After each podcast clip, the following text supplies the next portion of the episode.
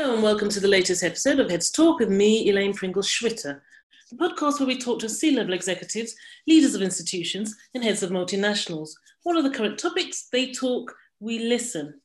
My guest today really needs no introduction. She has worn many hats and continues to wear a few of them, to include the hat of a leading international human rights lawyer, a self proclaimed feminist, an activist, a socialist, the chair of her own charitable foundation, an author, a QC, and was even appointed recorder in the County and Crown Court. She is the wife of the former British Prime Minister Tony Blair and has described herself as having a front row seat of British politics for 10 years. So you can imagine how pleased we are today at Headstalk for the conversation ahead. But before we get into that, here's a message from our sponsors.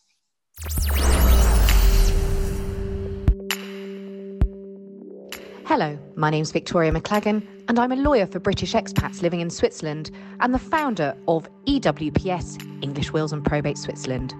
I'm delighted to sponsor this episode of Heads Talk, and I hope you enjoyed it as much as I have. If you'd like some help with wills or powers of attorney, please feel free to get in touch with me at victoria at ewps.ch, or you can follow me on LinkedIn, Victoria McLagan, TEP. Heads Talk podcast with your host Elaine Pringle Schwitter.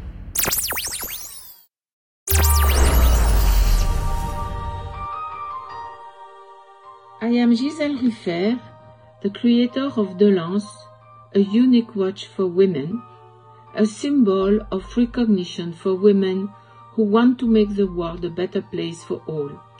Delance.com. Heads Talk podcast with your host Elaine Pringle Schwitter. Cherie Blair, also professionally known as Cherie Booth QC, has been practicing law for over 40 years. She's readily known as the First Lady of British politics during Tony Blair's tenure. Despite not taking the route of politics, Cherie is quite active in this space, as is often crossover in her professional life. She describes herself as very passionate about her work and charitable foundation, which we'll go into great detail in this episode of Let's Talk. In fact, in 2013, she was awarded the CBE in the New Year's Honours for her services to women's issues and to charity in the UK and overseas. We'll hear a lot about what drives Cherie to do the things she does within her foundation, as well as some of the outcomes of her endeavours.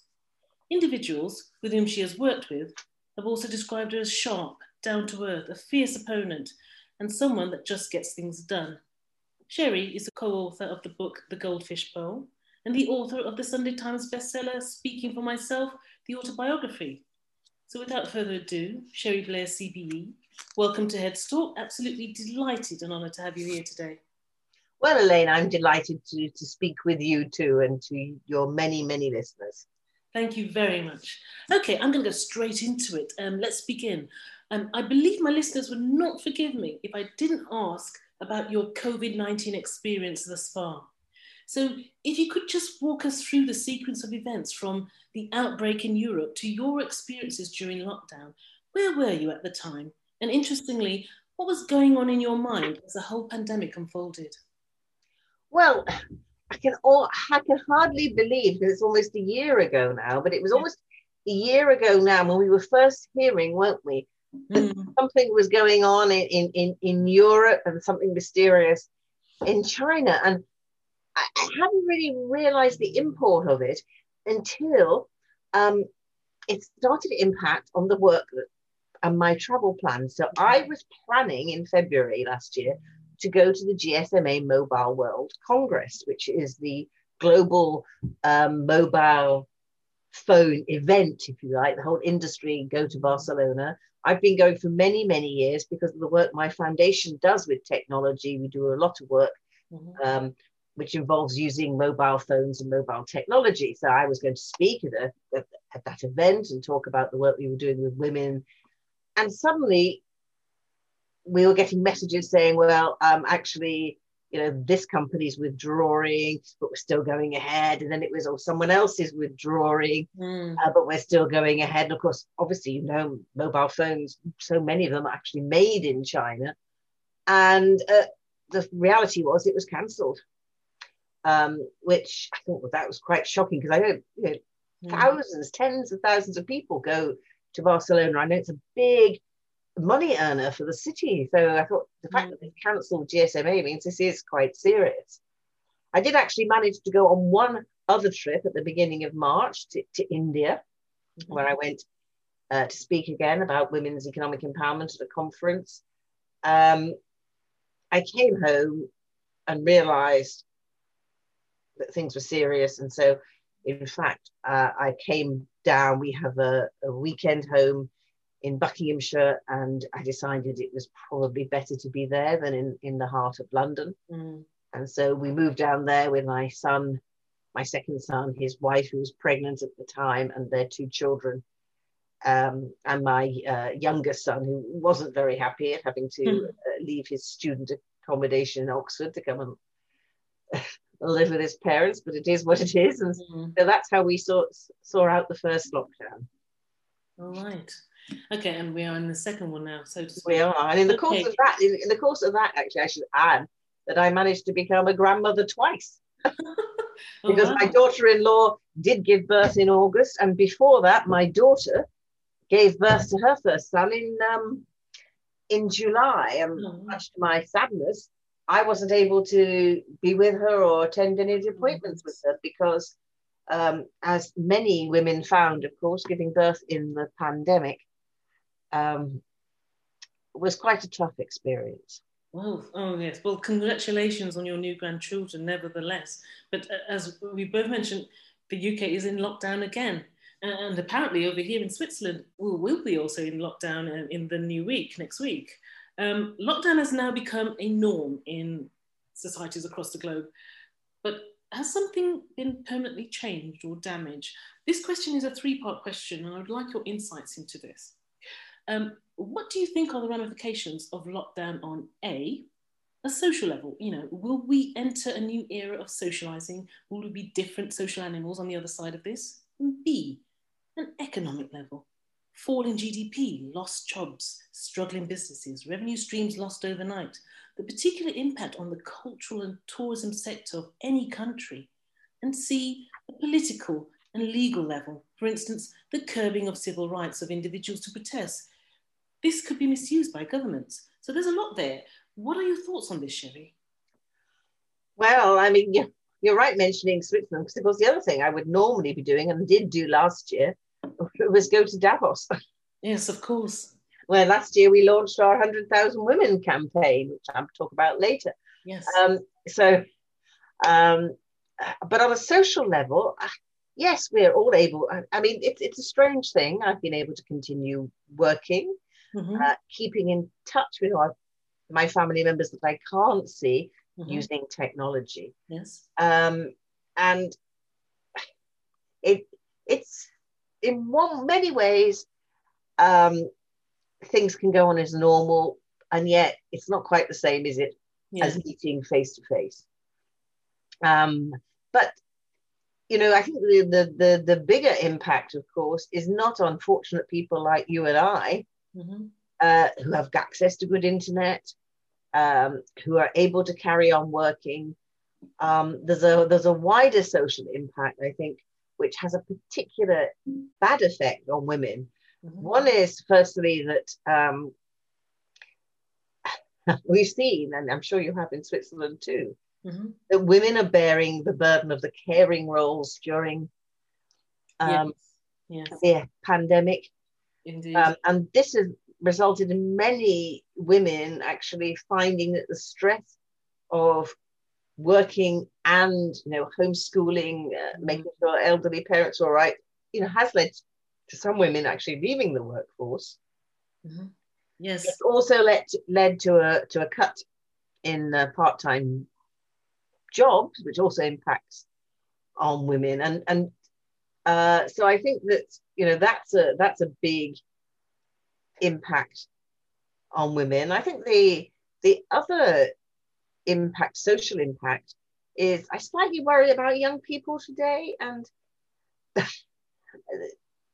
we, I'm funny enough, we were just talking uh, today about how after a bit on the internet, you know, I, I kind of get sort of brain dead. yes. Don't But when you look at young, young, young, younger people today, seem to be perfectly happy to spend hours and hours and hours. And you, uh, I know, we should be grateful that we've got the internet, but I think we also have to be careful that we're not creating a generation of young people who live in a in a parallel universe and Mm. actually don't meet people face to face. Mhm. Um, so I think there's great, there are great social benefits. Of course, there are, um, in the fact that you can still communicate with people even if you're not in the same room with them. Mhm. But it's uh, there are also dangers, I think, in the kind of relationships that can develop Yes. over the internet. So we do have to be careful. On an economic level, of course, I've touched a little bit on, on that already when I've talked about the disproportionate impact on women in the sense of um, the caring responsibilities that they they have um, found. I mean, I know myself, it's um, I would say my husband has helped a bit with housework, and I know uh, uh, he's been teased a bit about that as well. And I- when I said that uh, he feels his greatest achievement has been making an omelette, uh, but um, you know, uh, the the reality is the more mundane things, the day to day things, uh, they still fall on on the females in the house. It does indeed. It Uh, does to do. Um, and I think in relation to the economy more generally, this is a dangerous position we're in because, you know, already in the world, um, last year, the World Economic Forum, just before I went last year to Davos, you know, they always have this global gender gap report. Mhm. And one of the things they men- measure in that is women's economic engagement. Mhm. And uh, last year, that's before the pandemic, they sounded a warning that actually this was deteriorating so that the parity between men and women in economic engagement um, had actually worsened between 2019 and 2020. So they were saying it would take 257 years as opposed to 212 the year before for men and women to reach equal opportunity in that basis. Mhm. And I'm sure um, that uh, the next report will show the impact of COVID would have made those figures Oh dear. Yes, of course. worse again.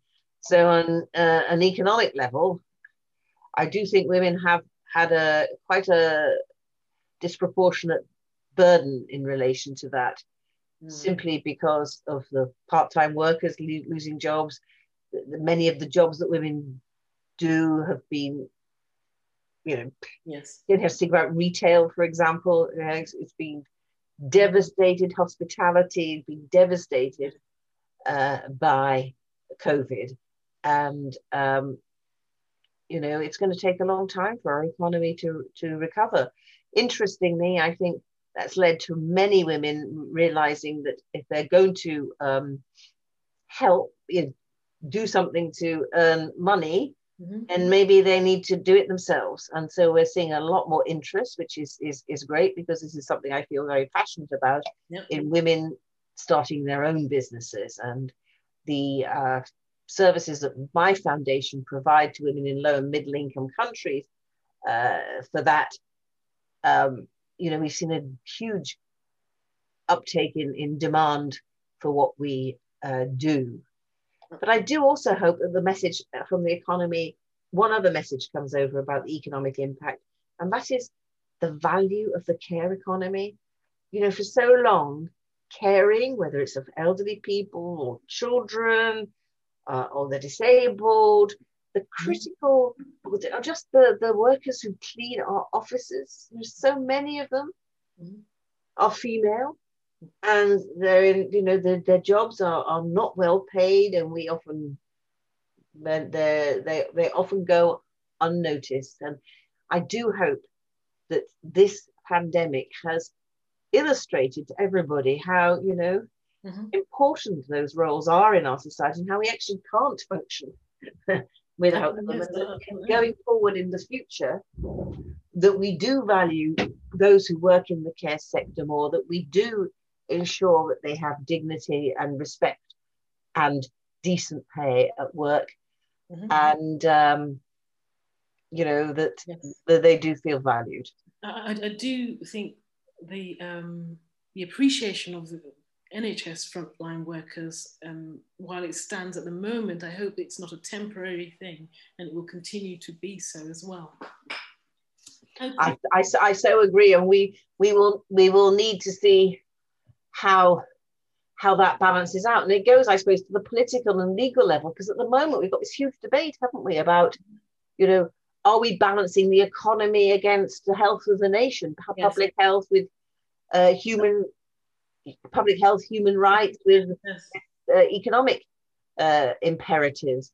And I think hopefully, again, we've realized that, you know, it's not a zero sum game so that you can have all of one, you know, it, it is actually two go hand in hand. Yes. And um, uh, I hope that we learn uh, that lesson. Of course, at the moment, we've seen that governments, with the consent of people, have been taking even more control over people's lives. And uh, that is, of course, always acceptable when it's to do to save lives. Um, but we also have to make sure, as always, that anything that involves human rights, that any restriction on people's rights are actually proportionate and necessary, Mhm. and also that they don't last any longer than they need to.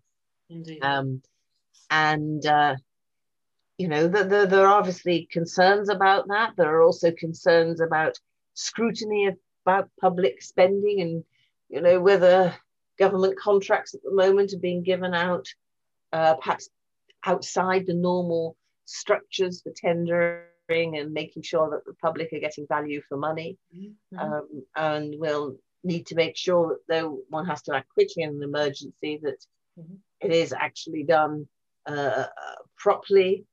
And then, of course, there are these bigger issues about confidential private health information. You know, how do we protect the vulnerable?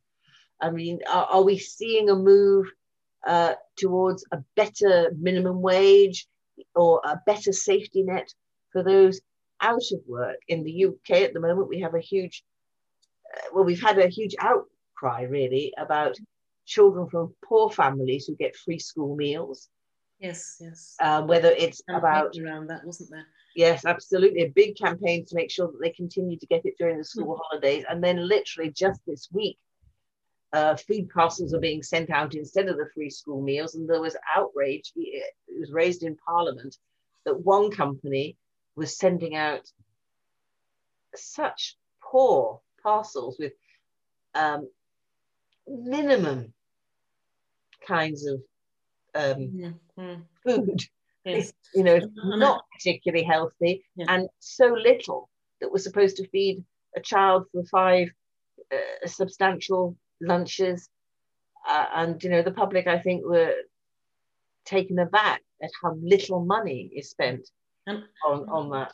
And, I- and I do believe this conversation um, will continue, and we probably could take talk the whole episode about this. But I really do want to move into your sort of charitable foundation. Yeah.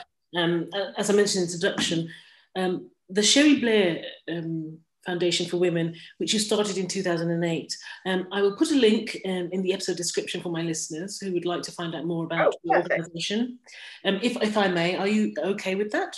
Oh, yes, absolutely. We're, we're always interested in reaching out to, to more men and women. May, may, may I say straight away, by the way, that this foundation supports women but we uh, absolutely uh, have many, many uh, supporters Our work who are, who are male as well. And, and uh, uh, as I talk about some of the programs, in particular our mentoring program, I've always been very keen to have men as well as women mentors work with women entrepreneurs that we engage with. So, so let's see if we can get some Swiss men and women to support your foundation. We do, you know, we have some already. And in fact, the chair of the trustees of my foundation is himself living in Switzerland. Oh, right. Okay. A, great place to live. okay. okay. Right. Can you please tell tell us how this came about? And Well- is this your passion project? What were you observing that led you to start this? Well, partly I think it's about my own life because uh, as a self-employed barrister. Now I actually have set up my own law firm. Mhm. Um, you know, I was a bit of an entrepreneur myself. Mm. Um, as a child who was brought up by a single parent, I and my mother who had no qualifications, having to sort of pull herself up by the bootstrap, her bootstraps. Mhm. I realized very early on how for a woman to be able to control her own money gave her choices in her life. So Mhm. that was something I, I, I'd observed from the age of eight years of age. But of course, you know, I was lucky. I had so many opportunities and I ended up living in 10 Downing Street. Yes. And for those 10 years, um, two things happened. One was, well, everyone was quite surprised that, that I was still working uh, because that hadn't been the norm until then. Even though, in fact, as I kept pointing out to people, most women of my generation were both active in the workplace as well as being mothers with, with children at home. But it hadn't hit 10 Downing Street when uh, when I first went there. But um, one of the things that enabled me to carry on with working was, of course, technology. And I, you know, I was able to carry on doing my work, advising my clients, and then maybe suddenly at four o'clock going and having tea with a visiting first lady as part of my sort of spousal role, married to the prime minister. Um, and I realized that if a fortunate woman like me could use technology to enable her to carry on uh, and grow and her business, that this could be something that would also be open to women in low and middle income countries Mhm. who I had met uh, on my travels around, whether with or without my husband, and had realized that many of them were in a situation not like um, my own daughter, who qualified as a lawyer in the beginning of the 21st century, Mhm. but more like it was for me when I qualified, as you say, over 40 years ago, when women in the law was still a relative novelty. Mhm. And some of them were living in situations more like my mother, who, you know, left school at 14 and the idea of, of, of women um, going out to work, uh, you know, was just not acceptable Yes. uh, in, in British society at the time, or at least certainly not usual. And so I thought that, you know, we'd learned so much, if you like, in your in Europe, in the Mhm. Western world, if you like, as we had gone on a journey since the Second World War. Where women had come into the workplace and we'd learn what works and what doesn't work in order to help women Mhm. fully participate in the economy. And I thought we could put those lessons to use by working with women in low and middle income countries uh, so that they could accelerate their progress and wouldn't have to wait 40 years Mhm. to be able to partic- participate equally. Okay. And there are so many barriers across the world before women can thrive as entrepreneurs and support themselves and their communities. And yet there are so many benefits if they can. And so many of the women who find it hard to break in, as I said, even over, over COVID. Um, you know, one of the ways of doing that is to do it yourself. Start your own business. If you're having difficulties going in and breaking into a market and no one will employ you, well, maybe it's time to think about well, can I do it myself? Can I set up my own work? Can I do things differently? So, this is what the foundation is all about. It's about providing training, networks, mentoring, and support to women entrepreneurs in low and middle income countries to enable them to define their future, to enable them to make the decisions that work for them, their families, and their communities. And by doing that, of course, contribute to the growth in their economies. And by the way, at the same time, by providing fantastic role models, change the world. Yes, and independence. And um, listeners, please, um, I will put a link in the episode description so you can go there and get more details about it. Um, you also have a campaign, or I, I can describe it as a movement, the 100,000 Women campaign. Many of my listeners will recognize the campaign from the video created that included some well known influential women, for example, Karren Brady, CBE, um, Sheryl Sandberg, um, Olivia Colman, one of my favorites, uh, Yeah. and, and of course the US presidential candidate and First Lady Hillary Clinton. What is the 100,000 um, Women campaign? How did that come about? And how and where can we find out more about this initiative? Well, we um, since we started in 2008, Uh, we have reached over 175,000 women in over 100 countries using technology to take our services to scale and reach women in places which it's been hard to reach Mm. in the past. And uh, what we wanted to do and what we launched in Switzerland in Davos last year was a campaign over the next three years. So we're now in year 2 Mhm. to raise 10 million pounds to reach 100,000 extra women um, with our services, whether it's our mobile learning app, HerVenture, which is, I call it a mini MBA. It's a Mhm. Mhm. bite-sized five to seven minute hints and tips and training for small businesses, you know, the kind of businesses that are hairdressers or uh, small shops um, where in between customers or whilst waiting to pick up her children from school, a woman can do little modules of the course Yes. and at the same time um, reach out to other women doing the course. And because it's virtual and because it's on the mobile phone, it means we can reach so many uh, more women, or whether it's because of our mentoring program, which we've just relaunched actually in a new, exciting, more, more, more flexible way where we pair men and women mentors around the Mhm. world over the internet uh, to act for a year. And we're just piloting, maybe doing it for six months. Mhm. Um, women entrepreneurs. And that's why we're in 100 countries, not because we have an empire in 100 different countries, but because we work cooperatively with women's organizations who are already working on women's economic empowerment and they nominate suitable entrepreneurs in their area to, to come onto the mentoring platform and become and then have the benefit of what one of our women entrepreneurs called the invisible friend who Mhm. walks beside me on the mentoring journey and we provide training for our mentors uh, and we also um, obviously train the mentees and it's all done on a web platform so Okay. it even means that women uh, like uh, one of the women i know who was in jordan um, was actually had a male mentor and now in real life she'd never be able to meet a male on her own Right. but because, but because it was done over the internet, he was able to help her set up and grow her Mhm. business. Okay. Interesting. Um, Interesting. but it, it, it's it's it's really very very important. The only problem we have, if you like, if, to stop us reaching everybody, is this terrible digital divide. Uh, according to the World Bank, only 35% of the population in developing countries have access to the internet, compared to 80% in advanced economies. Uh, and women in particular um, are almost 30% less likely than men to use mobile internet, according to the GSMA. Mhm. Having said that, however, we have proved that you can reach women and you can give them the tools. And then they do the most incredible uh, things with those tools. And that's, uh, uh, you know, I'd love to tell you a few success stories if you'd like.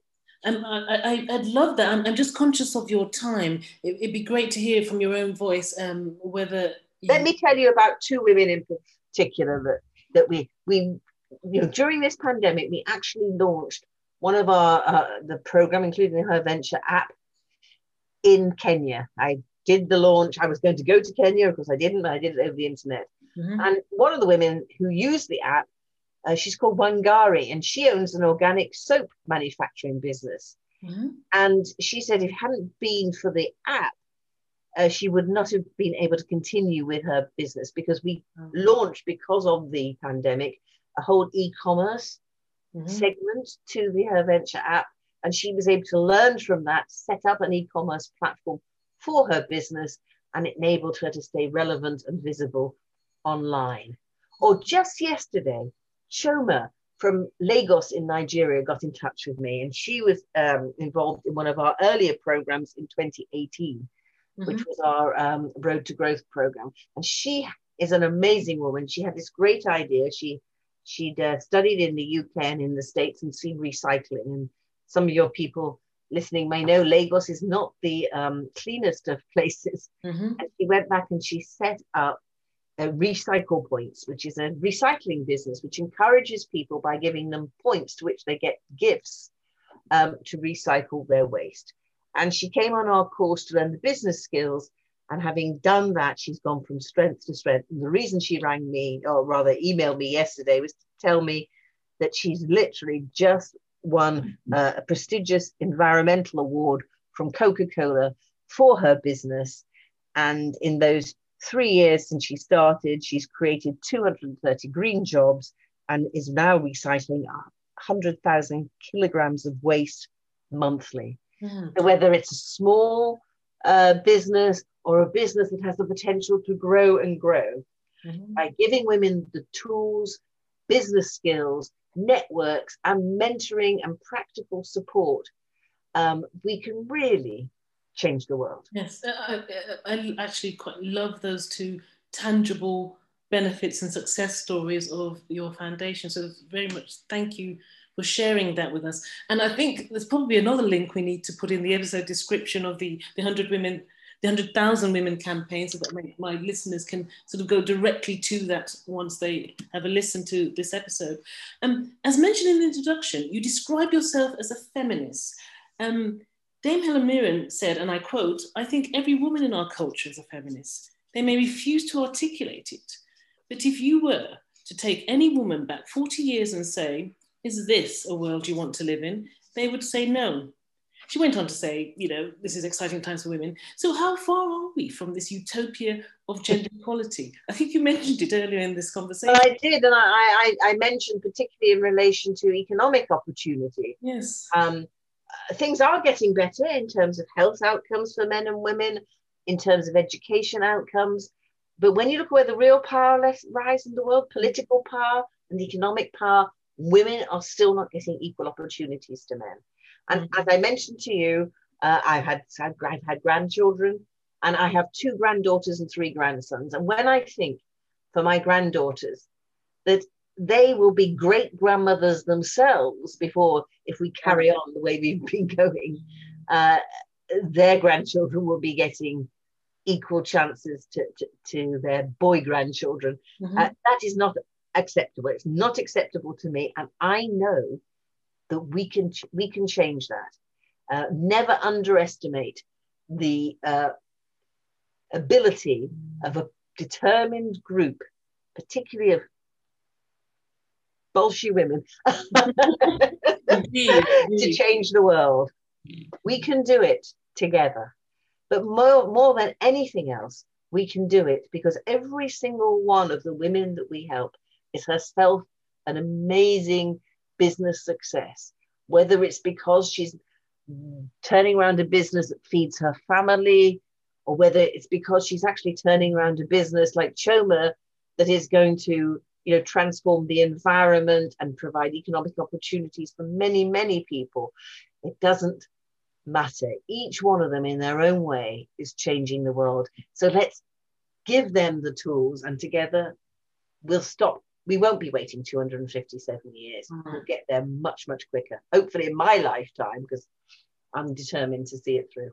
I think it'd be fantastic as well because I'm not far from you, um, Cherie. So in my lifetime too. Um, let, us end on things to look forward to. Um, what new projects or initiatives are you working on at the moment that you'd like to share with my listeners?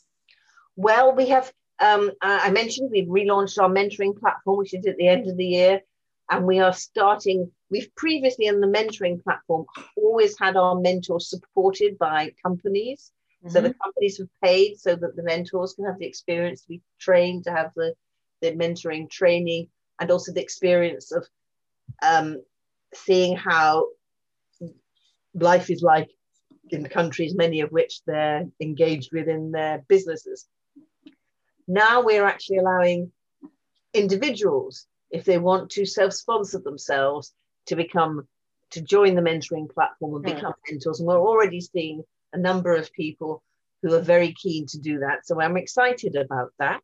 Mm-hmm. I'm also excited about the fact that um, we've got some new uh, partners like Salesforce. I mentioned uh, our project in Kenya, which uh, we were doing thanks to DHL. We're hoping to expand into South Africa, where we're already already working in the mentoring platform, but we're going to be doing more work there. And uh, we've got a fantastic program in Vietnam, Indonesia, and another program in Mexico. So we are, um, you know, we are in a variety of places around yes. the world. And, you know, the most important thing this year is to reach our target of an additional 40,000 women this year who, with our services, are going to be able to improve uh, and expand their business. And I'll just end with this last uh, idea that we had around 700 graduates of our mentoring program last year, and between them, in general, they created almost double that number of new jobs. Mm. So, uh, you know, this is this is about not just benefiting them, but creating opportunities, particularly opportunities for the young people in places like Africa who need to feel that there's a future for them. Right. And, you know, my listeners, anyone listening saying, I want to get involved, what can they do? Well, I, I, I thank you so much for promoting it on your website. If you go to our website, www.cherieblairfoundation.org, mm-hmm. you will see the many ways. Of course, we'd love uh, for you to make a donation, but we'd also like you to consider whether you can give your time and, and, and join us mm-hmm. uh, with your energy and your efforts, either as a mentor or as someone who is promoting the cause of women's economic empowerment within your companies, within your communities, um, and helping us get the message out that women who can control their own money can control their own destiny. And when they do that, they make the right choices, not just for themselves, but for others as well. Cherie Blair, CBE, many thanks for your time and insights. Many thanks to you too. Thank you. Thanks for joining me today on this episode of Heads Talk. Don't forget to subscribe to the show via my website, elainepringle.com forward slash Heads Talk, or wherever you get your podcasts. Finally, I'd like to thank our sponsors, guests, and you for helping to make the show possible. Please join me next time where I'll be featuring more executives, decision makers, and heads of multinationals.